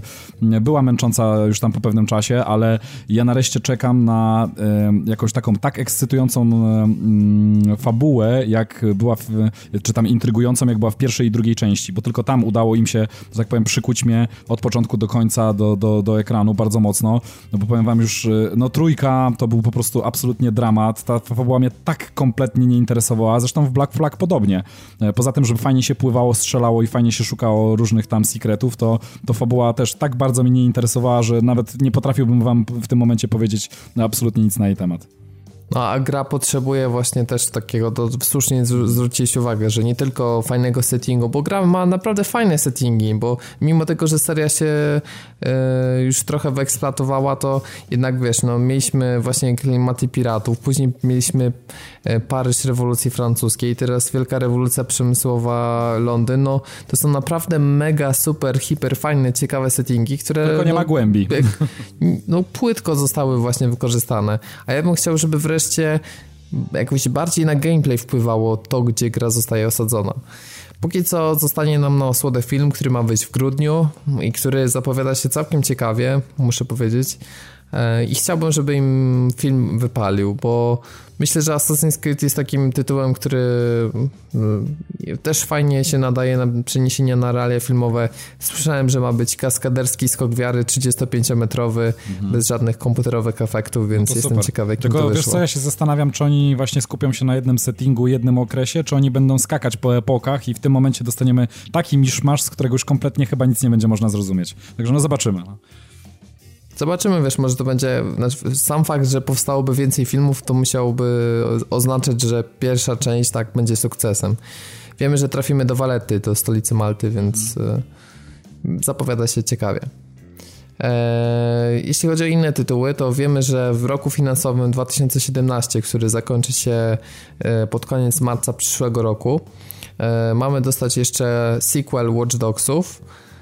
Dostaniemy także For Honor, czyli ten na miecze multiplayer oraz grach, na którą przyznam, że mocno czekam, ale pewnie będę musiał zrewidować swoje oczekiwania, czyli Ghost Recon Wildlands.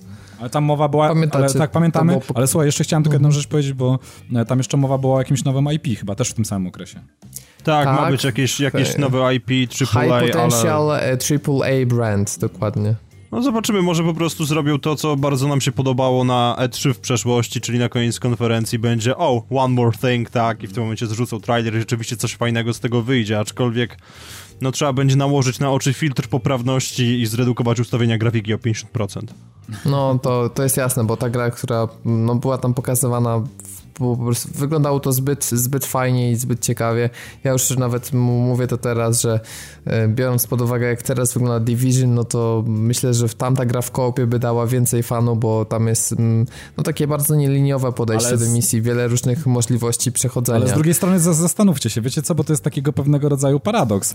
Gdyby na konferencji, gdzie ogłaszają nowe I P, pokazali wam coś, co być może koncepcyjnie fajnie tam się jakoś pre, pre, zapowiada, ale mechanicznie zapowiada się, ba- znaczy wygląda bardzo słabo, wizualnie wygląda bardzo słabo. Czy to by było coś, co by was zainteresowało? Przykułoby? Tak, tak. Wiesz co, w gąszczu tych wszystkich, tych, tych, tych wspaniałych mhm. przepychanek i, i, i właśnie downgrade'ów myślę, że byłoby to fajne, tylko że musieliby znaleźć odpowiedni balans pomiędzy tym e, pomiędzy tym dobrym a złym wyglądem, tak? Czyli to, co chcieliby pokazać. Ja oczywiście tutaj piję do konferencji E A sprzed paru lat na E trzy, gdzie pokazali nową grę Criterionu, która nie miała tekstur i były siatki i wszyscy generalnie rzecz biorąc na to zlali, łącznie chyba z samym deweloperem, bo od tego czasu nic nie słyszeliśmy o tym tytule. Nawet samego tytułu w zasadzie, więc no dziesięć na dziesięć. Ale słuchajcie, bo sam Ubisoft twierdzi, że Syndicate sprzedał się lepiej niż Unity. A jak przypominamy sobie... No to sobie nie było tej... specjalnie trudne. No, no ale zauważ, zauważcie, że Unity było pokazane w wielkiej glorii i chwale na E trzy, kiedy, gdzie ja powiedziałem, że to był naj, najlepszy pokaz i się mega podjarałem i później gra była pokazana w nieprawdopodobnej grafice i później zaliczyła downgrade, a przede wszystkim technicznie była słabsza niż wszyscy sobie wyobrazili, a dla odmiany Syndicate na pierwszych zapowiedziach wyglądał bardzo słabo. Wszyscy tak, mówili, że... Bardzo... że... No po prostu wyglądało popin. Tak jak rzeczywiście alfa wręcz, czy beta, no były ograniczone efekty, widać było, że wszystko jest zeskalowane i ostatecznie gra nieco wyładniała do dnia premiery.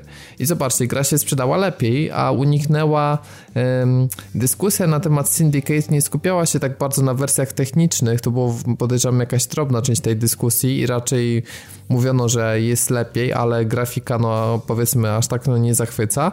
Natomiast więcej mówiono o samej grze, więc tutaj też jest ciekawy wątek do tego, co Szymon mówiłeś, bo ja uważam, że to też od twórców i od tego, jak zapowiadają gry, bardzo mocno zależy od tego, jak się później potoczy dyskusja mhm. i czego dotyczy, im bliżej jest premiery. Ale wiecie co? Z Division że... jest dużo o technikaliach, mhm. bo to właśnie jest wina twórców, bo za bardzo ustawili wysoko poprzeczkę oczekiwań. Ja się zastanawiam jeszcze nad czymś takim, czy ktoś nie wyczuje, ktoś nie będzie miał nosa któryś z producentów i na przykład e, tego, że taki trend właśnie e, najpierw wychodzimy z czymś słabszym, później z coraz mocniej, mocniejszym do, do tej finalne, finalnej wersji.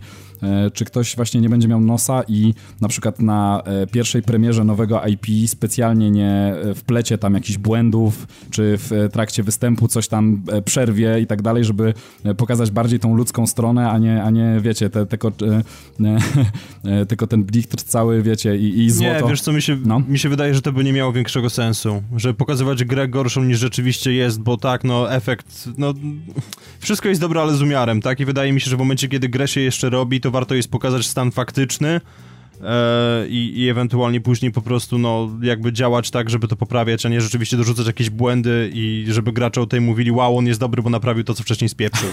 Ale zda, jakby później by jeszcze wyszło, jakby jeszcze później wyszło, że rzeczywiście to było ustaw- u- ukartowane, to w ogóle byłby już shitstorm. Zdarzają się rzeczywiście cuda, bo Battlefront na pierwszych pokazach wyglądał nieprawdopodobnie i gra rzeczywiście dostarczyła taki poziom grafiki. Więc, więc no zdarza się, tylko tu z kolei wszyscy hejtują brak kontentu, a wszyscy mówią, że warstwa techniczna jest rewelacyjna tej gry, a problemem jest yy, trochę co innego, więc to też jakby tak a propos dyskusji, czy, czy tylko i wyłącznie rozmawiamy o, o cyferkach, chociaż tutaj tak, tak, na upartego tak. można powiedzieć, że liczba map to też jest cyferka. A jak już jesteśmy przy cyferkach, to nie zanudzając wam, was, ale muszę, po prostu muszę chociaż chwilę poświęcić na te magiczne cyferki, ponieważ raport Ubisoft to jest tak naprawdę jedynym źródłem danych, który nam pokazuje dokładnie procentowy podział sprzedaży na poszczególne platformy o, z porównaniem matko. tego, jak to było rok wcześniej. Znowu zaczyna się, no. Tak, ale słuchajcie, bo mega informacje po prostu, że platformą, która zaliczyła najwyższy skok sprzedaży jest Wii U i ten skok sprzedaży w przypadku Ubisoftu wyniósł pięćdziesiąt procent. Jest to bardzo imponujące. Czyli wydali zamiast jednej to dwie gry. Nie wiem, z czego to wynika, ale powiem wam, że w zeszłym roku było to dwa procent, teraz jest to trzy procent. Także skok jest iście imponujący, właśnie o pięćdziesiąt procent. Tak jak na konferencji Sony wszyscy by się brandzlowali, ale to nie jest konferencja Sony, więc wątpię, żeby kogokolwiek to interesowało. Nie wiem, no tutaj tu chciałem trochę wejść, ponabijać. Słuchajcie, słuchajcie, no, słuchajcie, ja bym chciał przejść, przejść do, do, do, do, do takiego momentu, kiedy moglibyśmy po prostu sumować te wszystkie liczby ilości sprzedanych konsol i po prostu podsumować, ile nas jest w rzeczywistości, nas graczy właśnie, cieszących się grami. Ale powiem ci, że na pewno już mniej jest graczy, którzy decydują się na kupowanie wersji na stare generacje, bo też tych tytułów wychodzi coraz mniej. Mhm. W zeszłym roku jeszcze się to w miarę jakoś tam trzymało trzynaście do jedenastu procent, w tym roku to jest już cztery do dwóch procent, więc... No ale w dalszym ciągu Xbox trzysta sześćdziesiąt wygenerował więcej sprzedaży niż Wii U dla, dla Ubisoftu, taka ciekawostka. No i już tak na, na koniec, żeby was nie zanudzić, PlayStation trochę zwiększyło swój udział, bo ma czterdzieści jeden procent, więc jest rzeczywiście to najważniejsza platforma. Teraz dla Ubisoftu było to trzydzieści cztery procent, a w przypadku Xboxa One tu też jest wzrost, bo było dwadzieścia trzy procent, jest dwadzieścia siedem procent.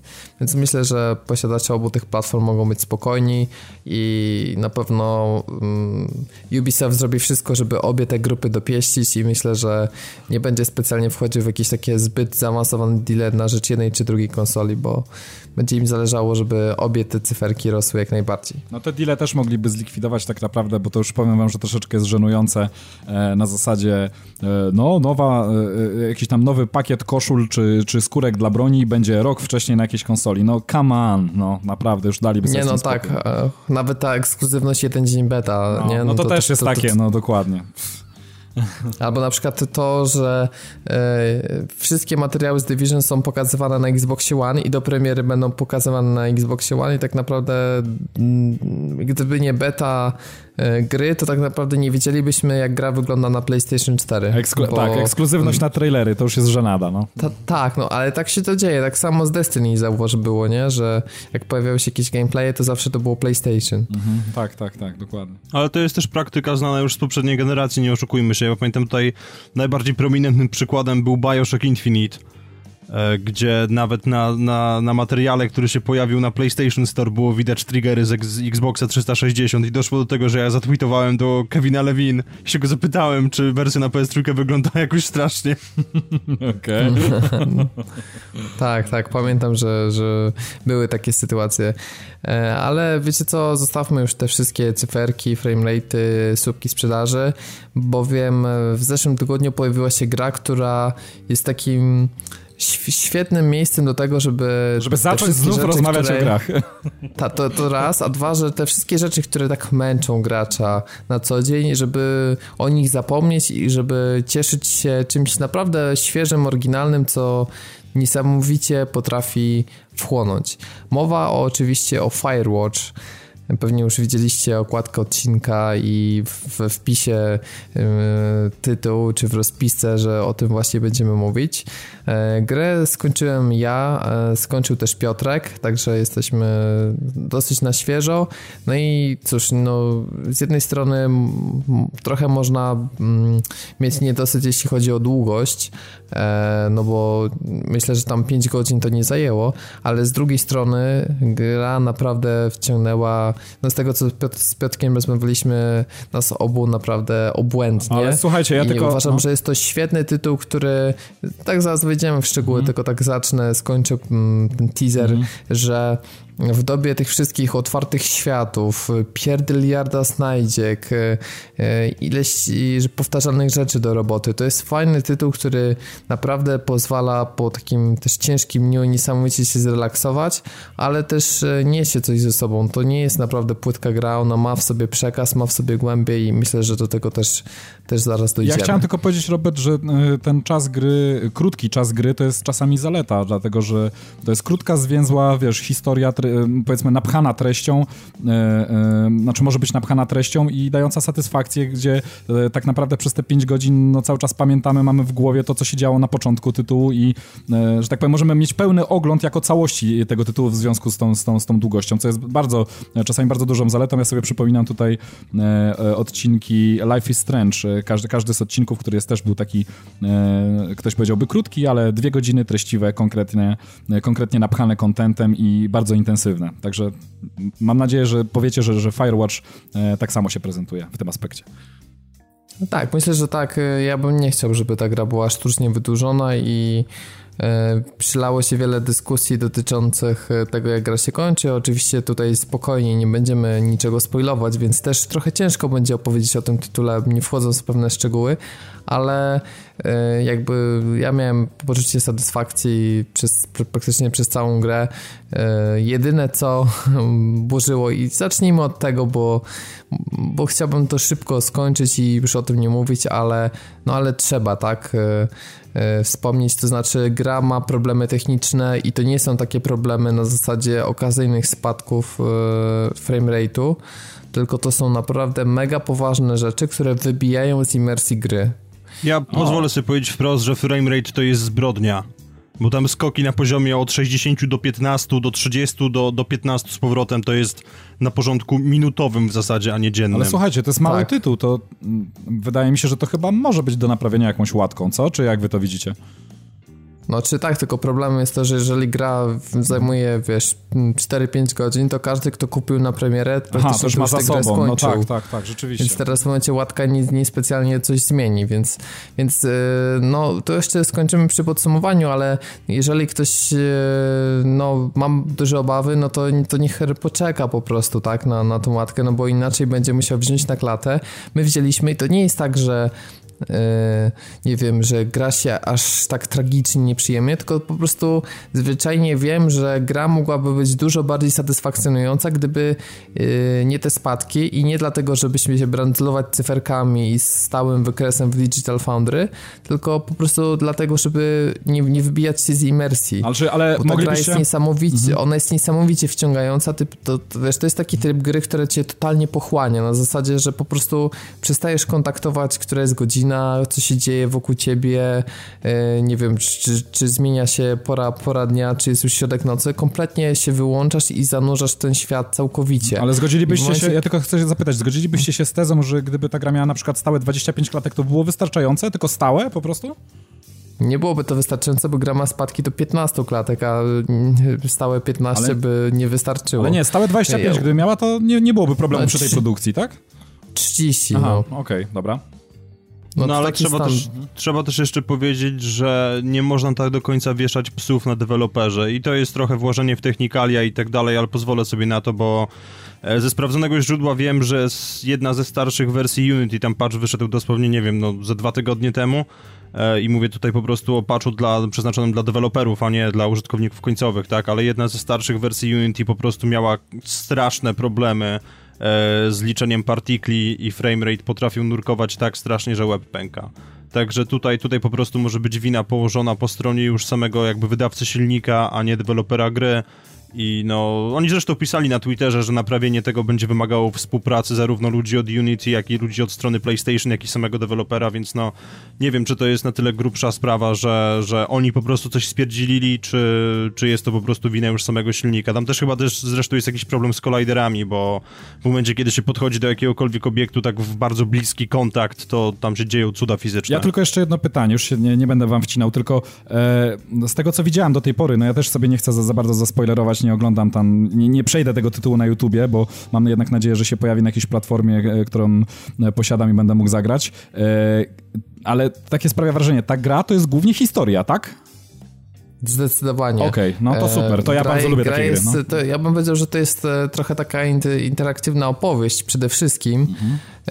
I co najważniejsze, ja nie chcę tu wstępu nawet zaspoilować, bo wstęp tak, jest ani mi się gry... waż, ani tak. mi się waż, bo wstęp po prostu sprawił, że ja siedziałem i miałem otwartą szczenę. To jest coś, tak. czego się kompletnie nie spodziewałem, to było po prostu szok, no bo mieliśmy masę różnych beztroskich zwiastunów, a początek jest taki dość ciekawy. Jest ciekawy i przede wszystkim bardzo mocno e, zarysowuje ci, dlaczego ty jesteś w tym lesie i co ty ale... właściwie tam... No nie wchodzę w szczegóły, ale po prostu daje ci tło dla postaci. Tak, ale e... też poza tym jeszcze chciałem powiedzieć, że przy okazji ten, ten wstęp też sprawia, że trochę inaczej zaczynasz patrzeć na wszystkie kwestie dialogowe, czy, czy może znaczy nie na wszystkie, ale na niektóre kwestie dialogowe i no troszkę trąca kompas moralny. A, to super. No i, i, Intrygująco i tyle, bardzo. I ty, i, i, tak, więc chcemy intrygować, nie chcemy spoilować, a to, co myślę, że wszyscy wiedzą i to, to spoilerem już nie jest, to jest to, że narracja tej gry odbywa się przy pomocy walkie-talkie. To, to widzieliśmy od, no, już na pierwszym filmiku promującym, więc nie będę tutaj e, jakby, nie wiem, uważał tego za spoiler e, i muszę powiedzieć, że nie, nie, nie kojarzę zbyt wiele gier, czy nawet żadnej, która by miała ten patent, ale przede wszystkim sposób realizacji jest świetny. Ta gra ma naprawdę niesamowicie napisane dialogi i cała historia jest świetnie napisana. Wszystkie elementy tekstowe, jakie się znajdują w tej grze, są naprawdę fascynujące, czy to do czytania, czy do słuchania. I też trzeba powiedzieć, że dwójka aktorów głosowych, którzy powiedzmy, że grają tak główną rolę, to, to, to też słyszeliśmy na, na, na zwiastunach ich rozmowy.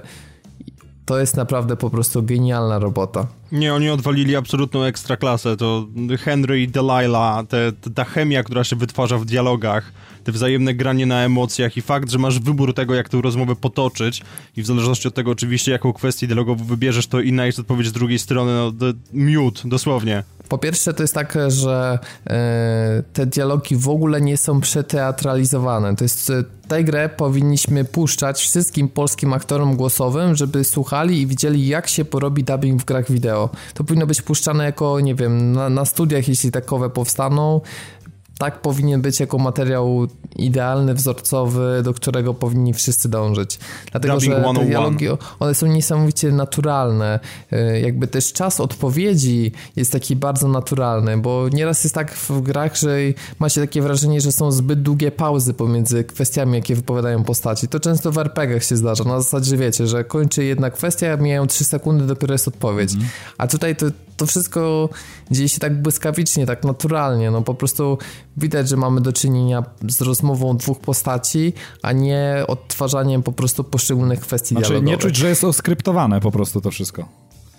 Nie czuć, a, nie. No to, to, to po prostu jest na zasadzie, że wiesz, wybierasz odpowiedź i od, ra- od razu masz jakby zwrotną, która no idealnie z tym koreluje, co, co, co z opcją, którą wybrałeś mhm. i też bardzo mi się podoba, że jakby gra cię zmusza do dynamicznego wyboru, bo za każdym razem jest licznik, który po prostu czasu, który dosyć szybko umyka i daje nam około, nie wiem, osiem do dziesięciu sekund na wybór jednej z trzech kwestii dialogowych, więc to nie jest tak, że wiesz, na zasadzie, że um, możesz sobie, wiesz, przeanalizować i pomyśleć minutę, którą kwestię chcesz powiedzieć, tylko ja rzeczywiście gra mnie do tego zachęciła na zasadzie takiej, że praktycznie poświęcałem sekundę, dwie na szybkie przeskanowanie odpowiedzi i od razu wybierałem mm. i w ten sposób po prostu no, ta dynamika tych dialogów była bardzo wysoka. A, za, a, mo- a możecie zdradzić, co się stanie, jak nic się nie wybierze? Czy... Nie Szczerze wiem, nie sprawdziłem. Ja, ja też nie. Aha, okej, okay, okay, dobra. To jest zbyt angażujące, żeby wiesz, że myślisz tak, teraz sprawdzę, jak gra zareaguje, kiedy oleje. Okej, okej, okay, okay, dobra. A to dobrze, to dobrze o niej jest... świadczy, tak. Też trzeba powiedzieć, że muzyka robi w grze świetną robotę, podobnie jak warstwa wizualna, dlatego, że no, ta stylistyka od samego początku rzeka i, i gra jak najbardziej dostarcza w tej kwestii. No, cały, cały ten las, to, to wszystko, ta lokacja no, nie jest jakaś specjalnie wielka, która jest y, zaprojektowana, ale z drugiej strony jest, jest wystarczająca jak na, na tą historię, która jest tam opowiedziana. Y, chce się odkrywać te, te nowe lokacje, mimo że one są drobne. Yy, oglądanie wielu miejscówek yy, no jest na porządku dziennym i nie wiem, czy ty, Piotrek, też tak miałeś, ale często się zatrzymywałem, szczególnie gdzieś, jak gdzieś było widać, yy, nie wiem, większy, większą płać terenu, czy jakieś takie charakterystyczne elementy, to robiłem screeny, patrzyłem, jak to wygląda. No, gra potrafi zachwycić wizualnie. Potrafi zachwycić wizualnie, a propos robienia screenów, to myślę, że możemy zdradzić jeszcze to, że w trakcie chodzenia w grze, w trakcie przechodzenia przez grę, tak, znajduje się aparat fotograficzny, e, taką jednorazówkę jakby, jak kiedyś pamiętam, że w Polsce były Kodaka takie, nakręcaną i fantastyczny patent jest w wersji pecetowej, niestety na konsoli tego nie ma, ale w wersji pecetowej na terenie Stanów, niestety, jak zwykle. Na terenie Stanów jest rewelacyjny patent, ponieważ wszystkie zdjęcia, które zrobimy w grze tą jednorazówką, możemy przesłać do Campo Santo i za jakąś tam niewielką opłatą dostaniemy je w formie normalnych fizycznych odbitek. Wow, czad, super. I tak, właśnie, no, to, to fakt, że to jest tylko na P C, tylko na terenie Stanów wynika po prostu z tego, że to jest ich własny serwer, który oni mają u siebie w studiu i w momencie, kiedy by się im zwaliło to z całego świata, to prawdopodobnie on by wykitował. Mhm, ale z, coś niesamowicie klimatycznego i, i też, jest, też jest fajne to, że gra ma mechanikę, że ogranicza nas, ile możemy zrobić zdjęć i to ja nie wykorzystałem wszystkich, ale wygląda na to, ja że to rzeczywi- rzeczywiście jest, wygląda to na to, że nie możemy zrobić setki zdjęć, tylko tyle, ile jest w tym aparacie. I w ogóle gra wydaje się właśnie w taki realistyczny sposób, pokazując te realia świata. No, bardzo taki sugestywny. Ona nakreśla pewne zasady, jakie odbywają się w tym lesie. Nie chcę tutaj też wchodzić w szczegóły, żeby po prostu nie zabierać tej niespodzianki odkrywania, ale te wszystkie przedmioty, jakie znajdujemy, czy elementy mechaniki, jakie poznajemy, one wydają się takie naturalne i w dobrym czasie pokazane. I po prostu cię w, w ciekawy sposób urozmaicają ten nasz gameplay. Ja mam jeszcze jedno pytanie. Je. Czy możecie, mm-hmm. moglibyście mi odpowiedzieć, czy e, ta gra to jest absolutnie zamknięta historia od początku do końca, nie zostawiająca żadnych furtek na ewentualne kontynuacje? Tak, i Campo Santo powiedziało, że sequela nie będzie. Aha, to bardzo dobrze. Tak. To dobrze, bardzo dobrze. Dokładnie, więc po prostu jakby o, wiesz, ona nie wyjaśnia jeden do jeden wszystkich wątków tak na zasadzie debilnym, tak, że zostawia ci pole do przemyślenia, to też, do to, wysnucia własnych wniosków. To też jest dobre, no, to też jest dobre. Tak, ale to, co mi się najbardziej podobało, to jest, że ta gra zachęca cię do tego, żeby zrobić coś ze swoim życiem, może to, może inaczej, żeby nie dopuścić do pewnych sytuacji w życiu, żeby e, z pewnymi problem, rodzajem problemów, żeby starać się e, sobie radzić, no.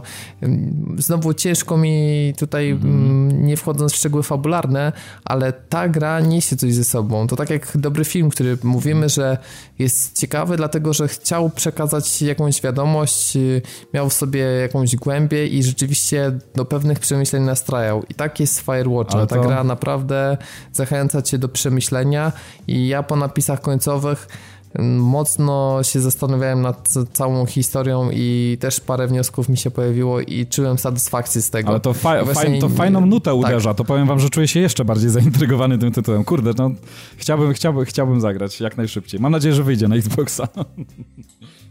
Naprawdę uważam, że to jest rewelacyjny tytuł. Ja bardzo się cieszę, że taka gra powstała.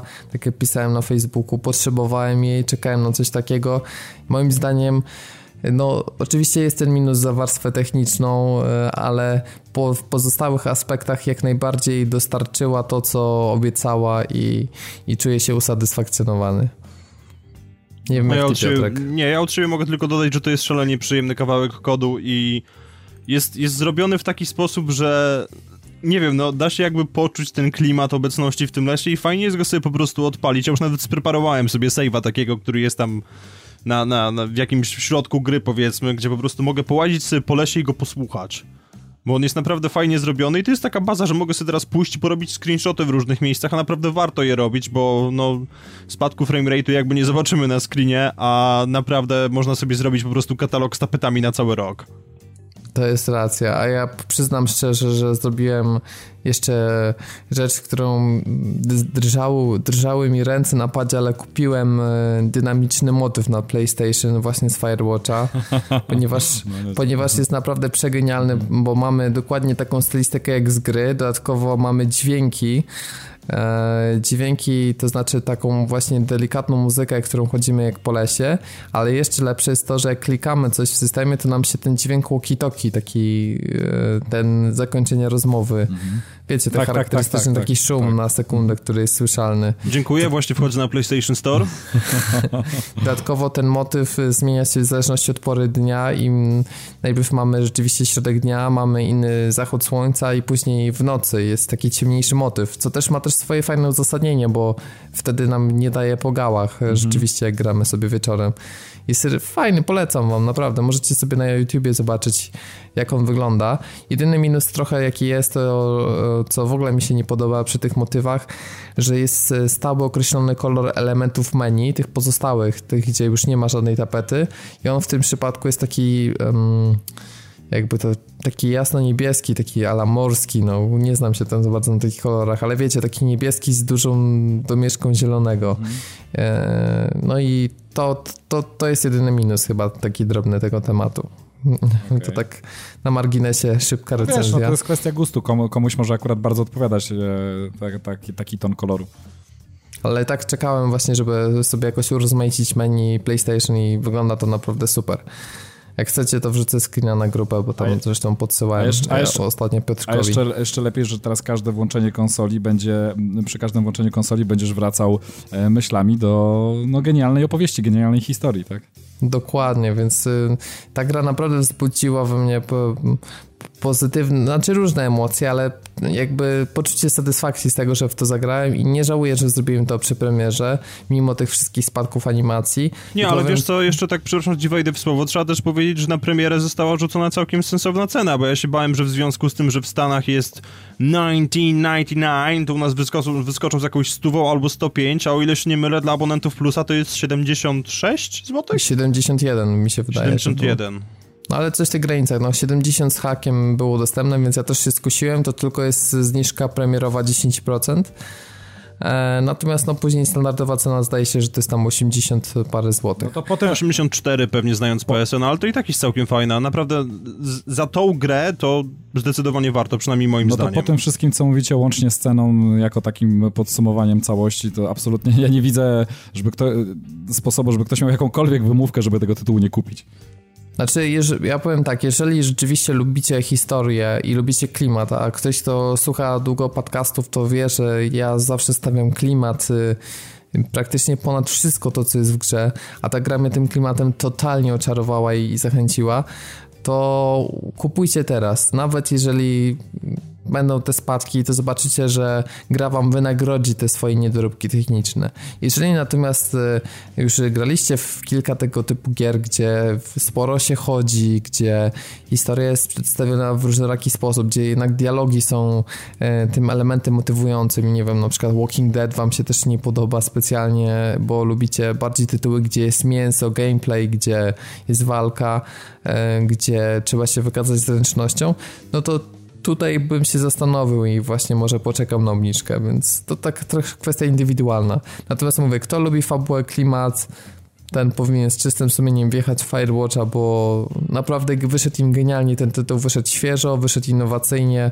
i no cóż, ja naprawdę staję się wielkim fanem tego studia i teraz jak tylko zapowiedzę nową grę, to wiem, że będę miał mega hype od samego początku na ten tytuł. Bardzo się cieszę, że w tej całej recenzji nie użyliście takiego podsumowania podsumowania na zasadzie cyferek, także i wstrzymaliście się od oceny. Nie, no tak, no bo w sumie, wiesz, to kwestia jest wrażeń, jakie emocje, jakie gra wywołała, a tego się nie da do końca przedstawić oceną. No myśmy tam sobie dyskutując coś tam rzucili, ale, ale zachowamy nie to, róbmy tego, zachowamy tak, to nie dla siebie, tego. Dokładnie. Myślę, że spieliśmy to klamrą, więc pozostaje mi tylko powiedzieć, jakie premiery czekają nas w tym tygodniu. szesnastego lutego jest Layers of Fear, czyli takie polskie P T, tak słyszeliśmy o tym, że, że jest to no, właśnie tego gra w, utrzymana w tym klimacie, chociaż nieco bardziej zakręcona, Dawi... to Dawid by więcej opowiedział, z... bo on... Z Dawidem graliśmy właśnie i można powiedzieć, że tytuł wywołuje uczucia takiego niepokoju bardzo mocnego. Ta właśnie coś na zasadzie P T, w, ty, w tym aspekcie można akurat porówna, porównać z P T. Niepokój, niepokój, jeszcze raz niepokój. No, tak, tak, tak wygląda ten tytuł. Przynajmniej w wersji beta. No i, no i Street Fighter pięć, który... Nie wiem, wydaje mi się, że już nie ma takiego hype'u na ten tytuł, jak, jak to kiedyś bywało. To o, ja znam ludzi, którzy jest... w betę po prostu łoili jak, jak, jak powaleni i na dodatek jeszcze narzekali na to, że czasy resetu serwerów są takie, a nie inne, więc... Wydaje no. mi się, że jest grono fanów, którzy no, są tacy die hard i no, street, no, street, street, strasznie zajarani. Street ma mocne community i zawsze będzie miał, dopóki będą wydawali tak dobre, no jak poprzednia część czwarta, no i piąta też, no to jest, to jest jakby rozwinięcie tych pomysłów z czwórki. Ale słuchajcie, po czterech Turbo H D remixach wreszcie mamy, bo już te, te, te nazwy tych Ultra Street Fighter mm. czwórka wyszła chyba, nie wiem, co najmniej w trzech czy czterech od różnych odsłonach, więc teraz e, można powiedzieć takie odświeżenie, powrót do korzeni, bo dostajemy rzeczywiście Street Fighter pięć bez żadnych na razie tam dodatków, reedycji. Ale one też więc... się pewnie pojawią, bo to tradycja. No, no tak, ale jak ktoś jest mega fanem, to musi, wiesz, od samego mięsa mm, zacząć tak, konsumować tak, tytuł, jeszcze bez dodatków. No i tak naprawdę to tyle. Zachęcamy was do wejścia na pat t v kropka p l i obejrzenia nowego odcinka Gościa Niedzielnego, bo oczywiście jest dostępny. Jesteśmy także na Facebooku, dzielamy się na naszej grupie, gdzie w tym tygodniu obyło się bez większych dram, chociaż nie, no akurat przy okazji Quantum Break tam znowu dyskusje były gorące i to, o czym mówił Szymon, niestety miało miejsce. Przerzucanie się takimi niskimi argumentami. No ja, ja, ale... ja ze swojej strony chcę obiecać, że sobie już daruję, naprawdę. Chyba zaczyna powoli do mnie docierać, jak, jak, jakie, jakie szambo to jest, w którym się po prostu babram i wydaje mi się, że to kompletnie nie ma sensu. Będę się starał od tego odciąć. Mam nadzieję, że mi się uda. No, trzymamy za słowo do pierwszej lepszej dramy, tak, zobaczymy, będzie test, no. Bo to, wiesz, to uzależnia. Tak, tak, to prawda, to prawda. Może jakieś powstaną, wiesz, Instytutu Leczenia Uzależnień od hejtowania w internecie albo trollowania na przykład. A to by się przydało i chyba tylko nie na polu gier. Tak, na Twitterze też jesteśmy, no oczywiście można nas, nas, nas też wysłuchać w Retro Rocket Network oraz w Radiu G R M. Także ode mnie to już wszystko, dzięki za uwagę. Nazywam się Robert Fiełkowski, a ze mną był Szymon Zalichta. Trzymajcie się ciepło, cześć. I Piotrek Modzelewski. Dzięki wielkie i do usłyszenia.